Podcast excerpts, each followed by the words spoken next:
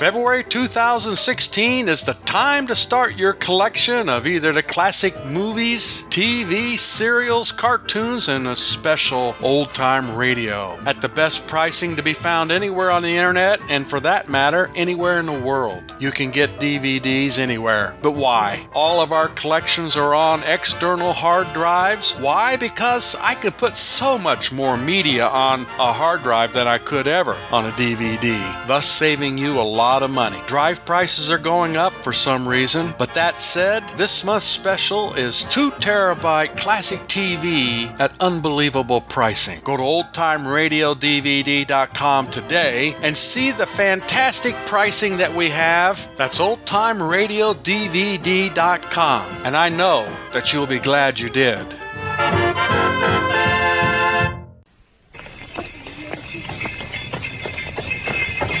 Cabby! Cabby! Capital, my dear Watson. Let us return to our humble abode.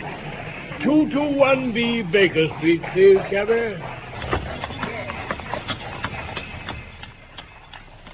From London, we present Shoscombe Old Place by Sir Arthur Conan Doyle, adapted for radio by Michael Hardwick, with Carlton Hobbs as Sherlock Holmes and Norman Shelley as Dr. Watson. You know something of racing, don't you, Watson? I ought to. I pay for it with about half my wound pension.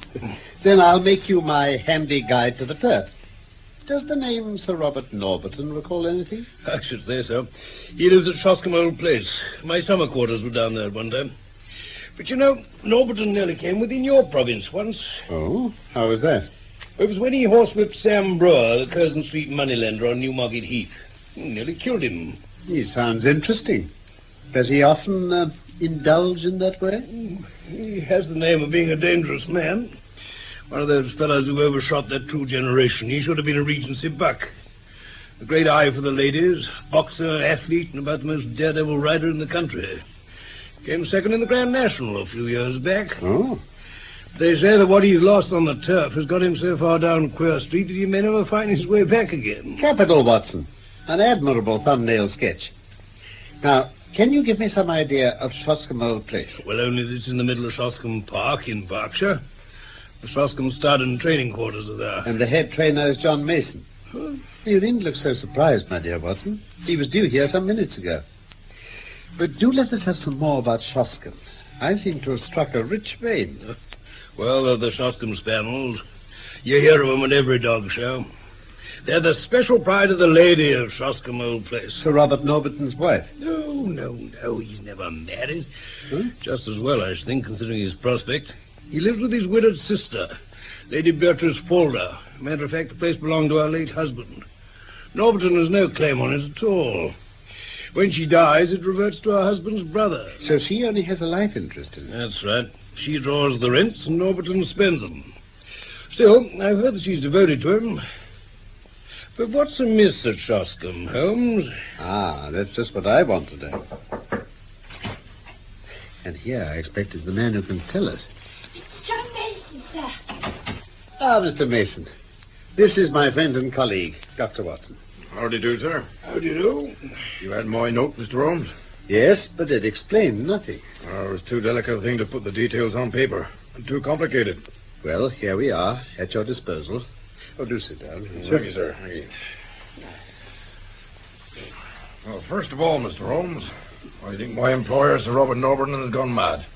This is Baker Street, Mr. Mason, not Harley Street. But why do you say that? Well, sir, when a man does one odd thing or two odd things, there may be a meaning to it. But when everything he does is odd, then you begin to wonder. I reckon the Shoscombe Prince and the Derby have turned his brain between them. Um, Shoscombe Prince is a colt Sir Robert has entered. Oh, Aye, the best in England, and I should know if anyone does. But I'll be plain with you gentlemen now, because I know this won't go beyond the room. Sir Robert has got to win this derby. He's up to his neck. It's his last chance. Everything he can raise or borrow is on that horse, and at fine odds too. Yes, but how's that, Mr. Mason, with a horse as good as that? Well, the public don't know how good he is, Dr. Watson. Sir Robert's too clever for the touts. He has the prince's ass bell right for spins. You can't tell them apart. But there are two lengths and a furlong between them when it comes to a gallop. No, sir. His whole life is on the prince. If he fails him, he's done. It seems rather a desperate gamble. But where does the madness come in? Well, first of all, you've only got to look at him. His eyes are, are wild. He's down at the stables at all hours. And there's the way he behaves to Lady Beatrice. Oh? In what way? Well, they've always been the best of friends. She loves the horses as much as he does. Why, Shoscombe Prince, when he heard her coming, he, he trot out to the carriage for his lump of sugar every time. Er, but that's all over now. Why? Well, she seems to have lost all interest. For a week now, she's just driven past the stables without so much as a good morning. You think there's been a quarrel? Oh, a bitter quarrel, if you ask me, sir. Why else would he give away her pet spaniel? Her spaniel? Oh, she loved it as if it were a child.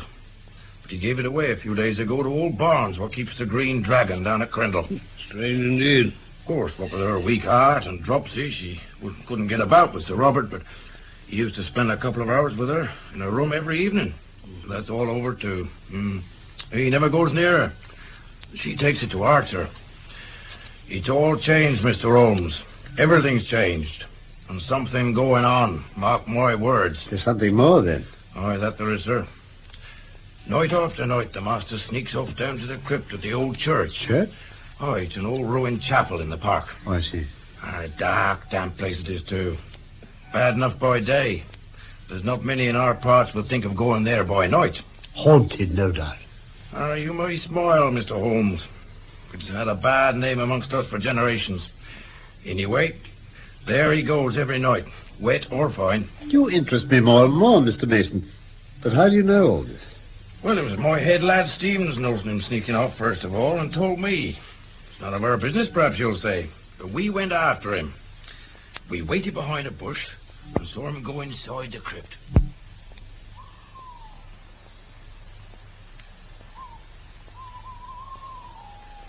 There's his jumpy work, all right, Fred.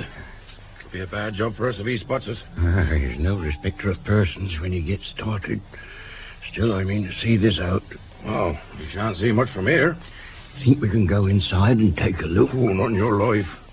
He'd hear us for sure. Oh, there's not much we can do then, except follow him home again. Well, you never know. He might be carrying something to give us some idea. Uh, hey, watch out. He's coming out now. Yeah, well, keep down then. He'll come past these bushes. Yeah, you're right.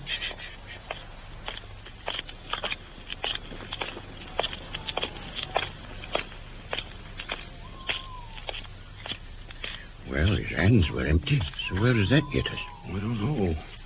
We could, uh, we could take a look inside. Now he's gone. In, inside? Oh, oh, I don't know, John. Come on, man, come on. The master can go in there. I reckon we can. Well, We'll not rest easy till we get to the bottom of this. Wait out here for me if you like. no, I'll come.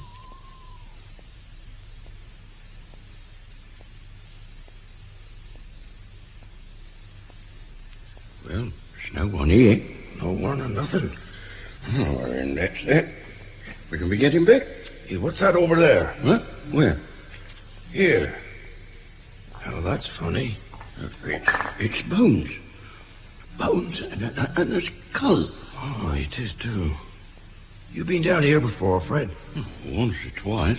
In daylight, though. I was here some time back when Master sent Higgins to see those gypsies weren't camping out in the place. And these weren't here then. Are you sure? Certain. John, maybe it's... You don't reckon... No, no, they're old bones, these. Might be hundreds of years old. Where they come from? Why should anyone drag 'em out and leave 'em lying around like this? Yeah. This beats me, Fred. It beats me. And beat both of us it did, Mr. Holmes. You left the bones where they were? Aye, lying in a corner with a bit of old board over them. And now, Mr. Holmes, take a look at this. Huh? A piece of the bones? No, sir, not them. This was a day or two later.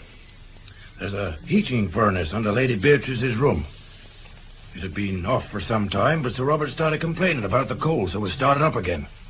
And the other morning, when one of the boys was raking out the cinders, he found this bone. You can see it's been burnt. Hmm. What do you make of this, Watson? Hmm. Well, it's human, all right. The upper condyle of a human femur. Exactly.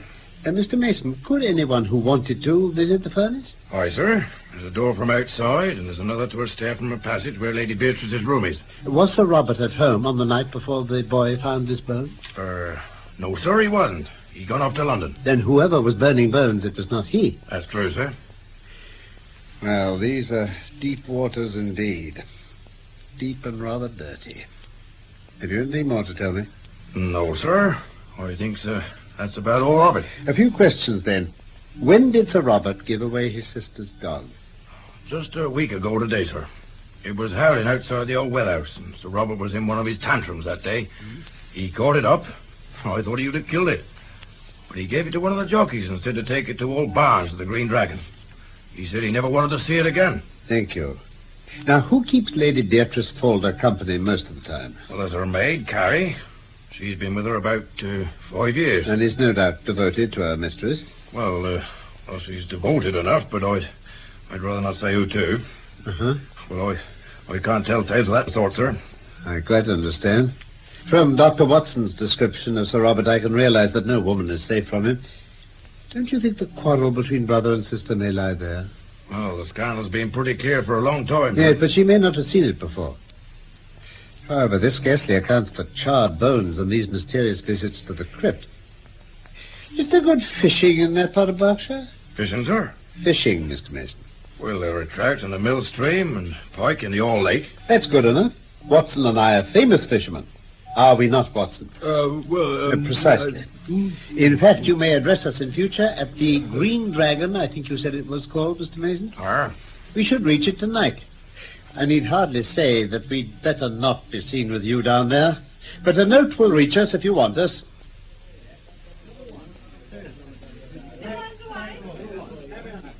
Yes, uh, thank you, Mr. Barnes. My friend and I are very comfortable indeed. Very comfortable. Uh, but tell me, uh, what do you think about the Hall Lake and the chance of a fight tomorrow? All? Oh, no. No, that wouldn't do at all, sir. Why, how's that? Well, you might chance to find yourselves in the lake before you were done. I don't quite follow you. Well, it, it's Sir Robert Norberton, sir. He's terrible jealous at doubts. Chance? Oh, I beg pardon, sir, but if you two strangers were as near his training quarters as that, he'd be after you sure as fate. He ain't taking no chances, Sir Robert ain't. I think I did hear that he has a horse entered for the derby. Ah, and a good colt it is and all. He's carrying all our money, and Sir Robert's too. Oh, but, by the way, gentlemen, begging your pardon, that is, I suppose you ain't on the turf yourselves? Oh, no, indeed. Just two weary Londoners who've badly need some good Berkshire air. Well, you're in the right place for that. There's a good deal of it lying about. But mind what I said about it. Strikes first and speaks after. Oh, we certainly shall, Mr. Barnes. Well, uh, thank you, gentlemen. Uh, oh, Mr. Barnes, I, I wanted to ask you, what breed is that beautiful spaniel I saw in the passage just now? Why, sir, that's the real Shoscombe breed. Uh, there ain't a better in England than that. Really? I'm quite a dog fancier myself. Uh, If it's a fair question, what price would a dog like that cost? Oh, more than I could pay, sir. It was Sir Robert himself who gave me this one. That, oh, that's why you saw he was tied up. He'd, he'd be off back to all in a jiffy if I give him his head. Well, now, uh, you'll excuse me, gentlemen. Well, Watson, we're getting some cards in our hands, and we may see our way in a day or two. Will Norberton be back from London soon? Possibly. I think we might do well to enter the sacred domain tomorrow night, in fact. It'll reduce the risk of bodily assault with him still away, and there are one or two points I should like reassurance on. Have you any theory, Holmes? Only this. Something happened a week or two ago which has cut deep into the life of the Shoscombe household. Now, what was it? We can only guess at it from its effects.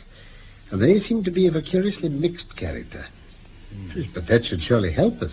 It's only the colorless, uneventful case which is hopeless. Uh, true enough, I suppose. Let us consider our data. The brother no longer visits the beloved invalid sister. He gives away her favorite dog. Her dog, Watson. Does that suggest nothing to you? Nothing but the brother's spite. Mm, Well, it might be so. Or, well, there is an alternative. But to continue our review of the situation from the time that the quarrel began, the lady keeps her room, alters her habits, is not seen save when she drives out with her maid, and refuses to stop at the stables even to greet her favorite horse. That covers the case, does it not? Save for the business in the crypt. Ah, yes, yes, the crypt.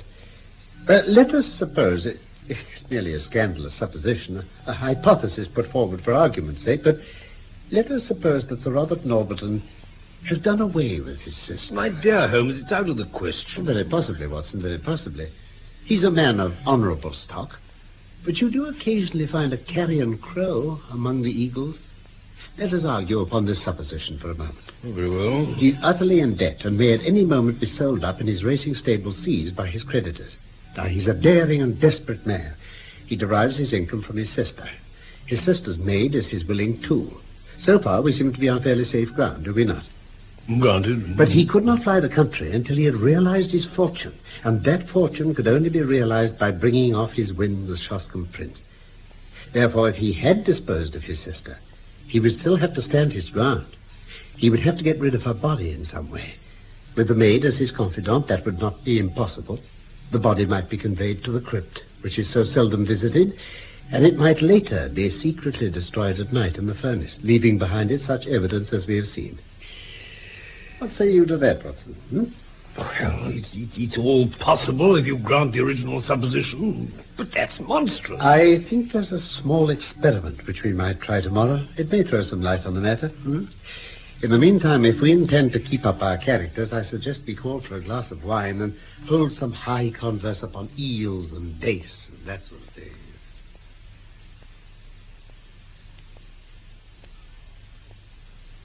Good morning, gentlemen. Good morning. Oh, good morning, Mr. Barnes. Well, I should have thought you'd have been away to your fishing long before this. Well, as a matter of fact, Mr. Barnes, my friend here rather foolishly forgot to pack our spoon bait for Jack. and as we gather there's none to be had hereabouts, we'll just have to forget about the fish. if it was only an excuse to get away from London, really, we- we shan't miss it. Ah. Well, perhaps you'll think of taking a walk instead. Some very nice walking in these parts there is. As a matter of fact, that's just what we're off to do now. I was wondering to my friend whether you mightn't be persuaded to let us take that dog of yours along with us. Well, I don't see why not at all, gentlemen. Eh, If you can be bothered with him, I reckon he'll be glad of the exercise. Uh, I don't seem to get ten minutes to call me on these days. It'll be a pleasure. I think we need the exercise as much as the dog does.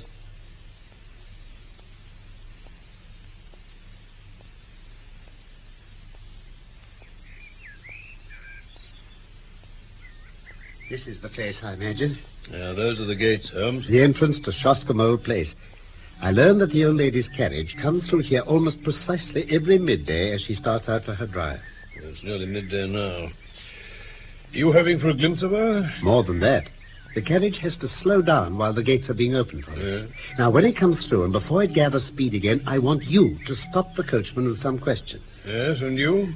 I shall stand behind this holly bush and see what I can see. And I think I shall also accidentally loose my hold of this good dog's lead. But quickly, Watson. I can see the carriage in the driveway now. Now, you know what to do. Right, Holmes.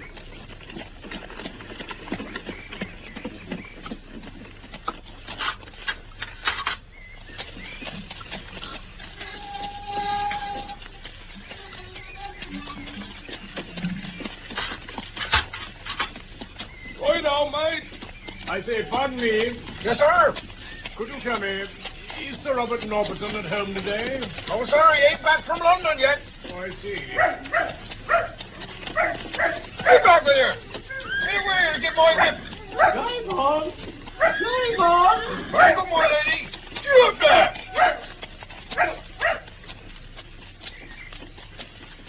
Come here, boy. Come here. You're too valuable to lose. Well, Watson, that's done it. Ah, certainly caused enough excitement. Well, what did you see? There just seem to be two of them in now. The maid, perhaps, and the old lady. And yet, Yes, Watson. well, uh, the dog. Uh, Exactly. He recognized his mistress's carriage, but found a stranger inside it. Dogs don't make mistakes. But did you notice anything else? well, I did think that voice, uh, the, the one that called him to drive on, sounded remarkably like a man. Eh, and we've added one more card to our hand, but it needs careful playing all the same.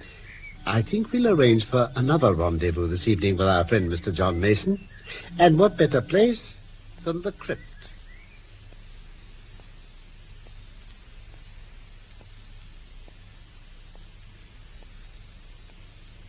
Oh, he can't stay very long, Mr. Holmes. Robert is expected back any minute. Oh, very well, Mr. Mason. But before you go, could you show us the bones you spoke of? Why, they're in this corner. Oh, You could shine your lantern, Dr. Watson. Was here, you say? Why, sir. Well, that's queer. They've gone. as I expected. Why, I don't understand, sir. I fancy the ashes of them might even now be found in that furnace you told us about. Why in the world would anyone want to burn the bones of a man who's been dead maybe hundreds of years? Ah, that's what we're here to find out. It may mean a long search, and we need not detain you. I fancy we shall get our solution before morning, though. Very good, sir. I'll be off if you don't mind.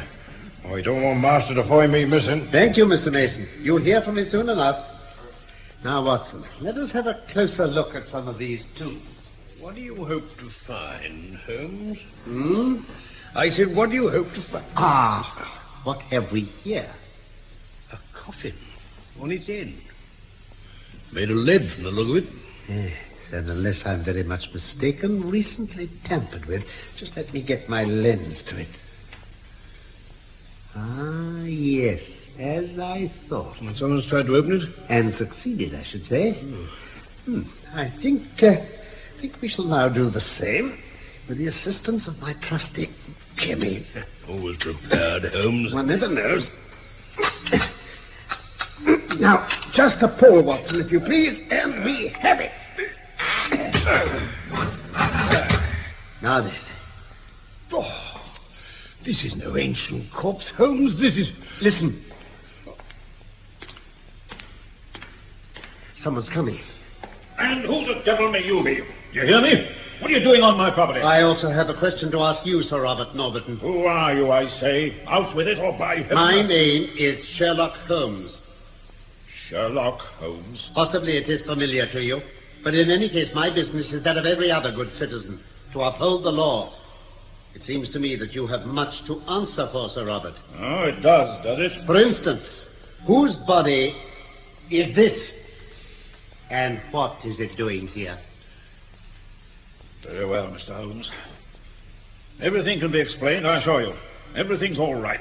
I'm pleased to hear it. Appearances are against me, I'll admit. But I could act no otherwise. I should like to think so. Oh. Ah, come up to the house, please, and you can judge for yourself how things stand. You have gone pretty deeply into my affairs, Mr. Holmes, Dr. Watson. Or I should not have found you where I did.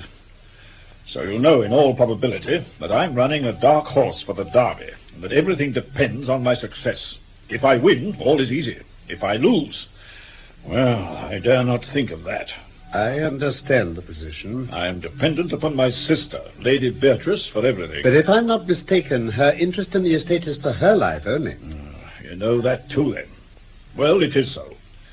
For my own part, I'm deeply in the hands of the moneylenders. I've always known that if my sister were to die, my creditors would be onto my estate like a flock of vultures. Everything would be seized my stables, my horses, everything. Well, Mr. Holmes, my sister did die a week ago. And you told no one? No, Dr. Watson, I told no one. How could I? If one word had got out, absolute ruin would have descended upon me within a matter of hours.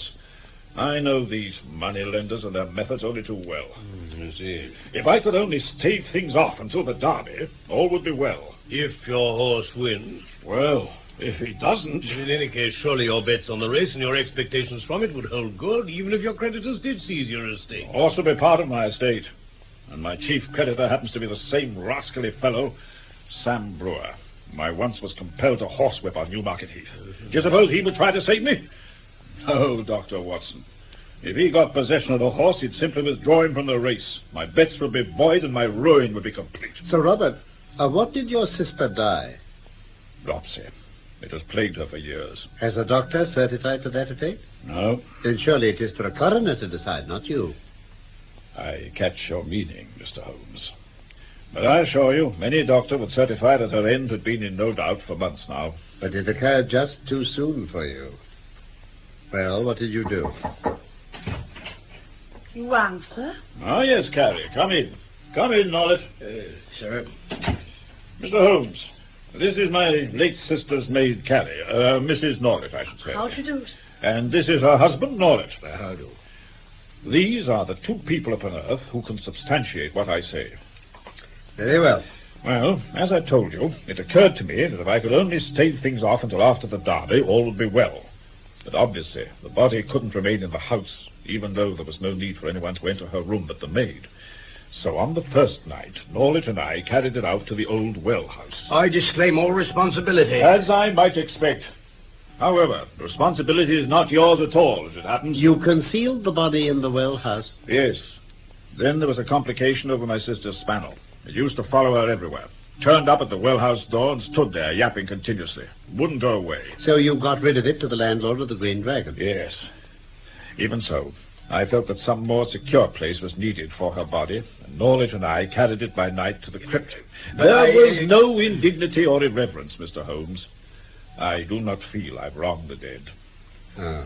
Well, I can picture your thoughts. Perhaps you would have felt differently in my position.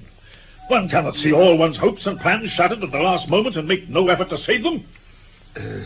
It seemed to me that it would be no unworthy resting place if we put her for some time in one of the coffins of her late husband's ancestors. They lie in what is still consecrated ground. Norlett and I... I disclaim. All right. We opened the coffin, removed the contents, and placed my sister inside, as you have seen her. As to the old relics, they were burnt in the central furnace at night. Seemed better than to leave them lying there for intruders to disturb. After that, it was but a case of arranging for someone to ride daily in your late sister's carriage, wearing her clothes and keeping up the appearance that she was still alive and well. Just so. Now, let me see. Who could that have been? Mr. Norlett, I imagine you disclaim all responsibility in this as well. I'd like to know what you oh, think. you- Charlie. That will do, Norlett. You're quite right, Mr. Holmes.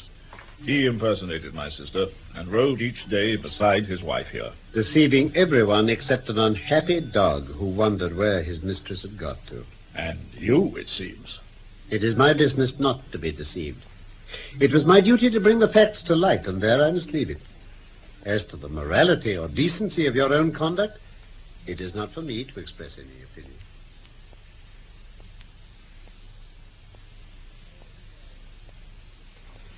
Oh, there you are, Watson. I thought I heard you go out a few minutes ago. I did. Buy a newspaper. But our papers will be delivered before long, won't they? I know, Holmes, but I wanted one before. Really, Watson, you've been uncommonly excited all afternoon. Yes, and now you're looking as smug as a well-filled cat. Pray let me into your secret. You know what today is, Holmes? Huh? Today? Today? Christmas? Easter? St. Swithin's? Uh-huh. I see nothing remarkable about it. It's Derby Day. The Derby was run this afternoon. Oh, really? Is that all? Uh, I should hesitate to bore you with the particulars. The Derby was won by a horse named Shoscombe Prince, of which you have doubtless heard. He carried with him the blessing of my month's wound pension, that is all. The, the name is familiar. My dear Watson, uh, do come and give me the benefit of your opinion upon this specimen. What? Really, if it were not for the microscope, I do not believe we should achieve half the results we managed to. That was Shoscombe Old Place, a Sherlock Holmes story adapted from Sir Arthur Conan Doyle by Michael Hardwick, with Carlton Hobbs as Holmes, Norman Shelley as Dr. Watson, Frederick Treves as John Mason, and Godfrey Kenton as Sir Robert Norberton. Production by Frederick Bradnum for the BBC.